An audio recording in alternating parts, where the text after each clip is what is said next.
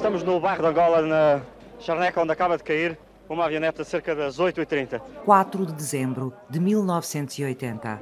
A jornada das segundas eleições presidenciais em democracia termina bruscamente. O avião que transportava o primeiro-ministro Francisco Sá Carneiro para uma ação de campanha no Porto despenha-se em Camarate. O país fica em choque. O presidente da República, Ramalho Yanes, visita o local do acidente na mesma noite. O candidato ao segundo mandato presidencial, Ramalho Yanes, encerra prematuramente a campanha. Decidi terminar todas as minhas atividades públicas de campanha eleitoral para assegurar a minha contribuição permanente no âmbito das minhas funções específicas como Presidente da República. O vice é primeiro-ministro do governo formado pela Aliança Democrática, Freitas do Amaral, toma provisoriamente a chefia do Executivo. Peço a todos a maior calma e serenidade. Repito, peço a todos a maior calma e serenidade. O funeral do primeiro-ministro e presidente do PSD comove o país, que segue o adeus a Sá Carneiro, transmitido na íntegra pela televisão. É debaixo do luto nacional, decretado por cinco dias, que os portugueses votam a 7 de dezembro para escolher o presidente. Campanha começara a 22 de novembro, depois da Aliança Democrática ter renovado nas legislativas de outubro o mandato para governar. A aliança formada pelo PSD, pelo CDS e pelo Partido Popular Monárquico. Pela primeira vez desde a Revolução de Abril, o centro-direita detinha o poder para conduzir os destinos do país. A expressão conflito institucional entrava no léxico da democracia. As dificuldades internas e externas que enfrentamos não podem ser subestimadas. Pode mesmo considerar-se que Vossa Excelência e o seu Governo têm, como nenhum outro Governo jamais teve desde 76, os meios mínimos suficientes para realizar com êxito a sua função. Presidente e governo discordavam muitas vezes. Em busca de um futuro político mais favorável ao governo, a Aliança Democrática é a primeira a apresentar um candidato a presidente. Soares Carneiro, um militar, general dos comandos.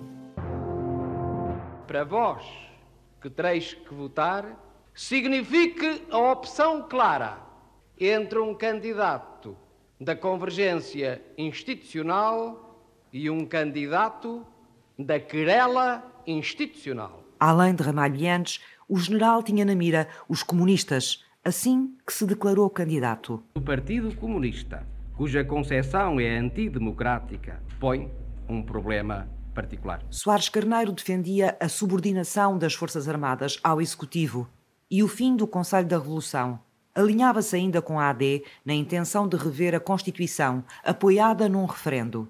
Tudo isto traz a esquerda num pandemónio e impulsiona a Frente Republicana e Socialista, coligação que o PS integra, a apoiar a recandidatura de Ramalho Yanes. O líder socialista Mário Soares faz o anúncio. Trata-se da candidatura do regime democrático contra o antirregime. O PCP lança o deputado Carlos Brito como candidato e usa a campanha com um propósito firme. O de contribuir para a derrota do candidato das Forças Reacionárias, General Soares Carneiro. Vamos caminhar e adiante veremos. Em vésperas das presidenciais, Carlos Brito abdicou e o PCP apelou ao voto em Ramalhianes.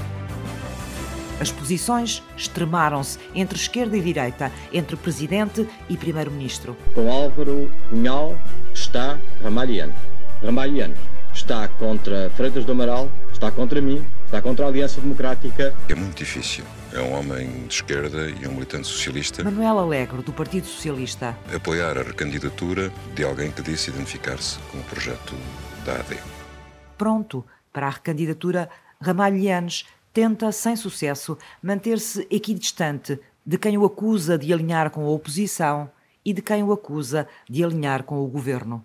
Refugia-se no argumento da experiência. Esta experiência deve, evidentemente, ser entendida à luz de um valor que considero fundamental: a coerência política. Tenho provas dadas e bem concretas que servirão ao julgamento do povo português. Outros homens sentiram o apelo de concorrer nas presidenciais de 1980. Otelo Saraiva de Carvalho, assumindo sem rodeios, pela segunda vez, o presidente que queria ser. Presidente de esquerda, que defende o socialismo sem ambiguidades. O general Galvão de Melo, disponível para integrar apoios da esquerda e da direita, defensor da conciliação entre trabalho e capital. Sou pela social-democracia, mais trabalhista que liberal. O coronel Pires Veloso, crente que o período de transição revolucionária estava no fim e que o país devia entrar na democracia plena. Não mais faz sentido um Conselho de Revolução, também não se entende uma Constituição ideologicamente marcada.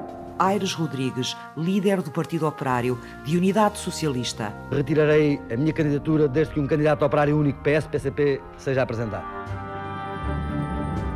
Ninguém previa que consequências teria a trágica morte do primeiro-ministro Sá Carneiro nos resultados das eleições presidenciais. Mas Ramalho Yanes foi reeleito com 56% dos votos, 16 pontos percentuais à frente de Soares Carneiro.